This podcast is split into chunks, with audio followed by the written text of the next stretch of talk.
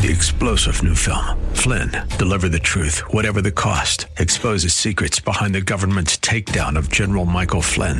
Flynn knew what the intel world had been up to. He ordered the first audit of the use of contractors. This set off alarm bells. He told the truth. He was the most dangerous person for Donald Trump to hire. They had to get rid of Flynn.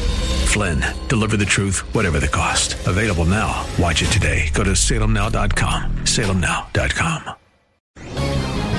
This is Albert Mohler for Townhall.com. 2019 was a year marked by what did happen and by what didn't.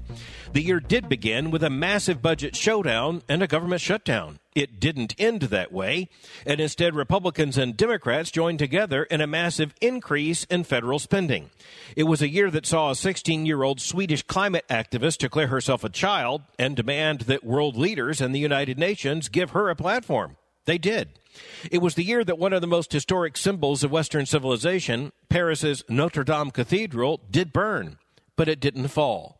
It was the year that something like 27 Democrats did start running for their party's 2020 presidential nomination. Some of them will make it to the first votes in Iowa. Others already didn't. It was the year that the House of Representatives did vote to impeach President Trump.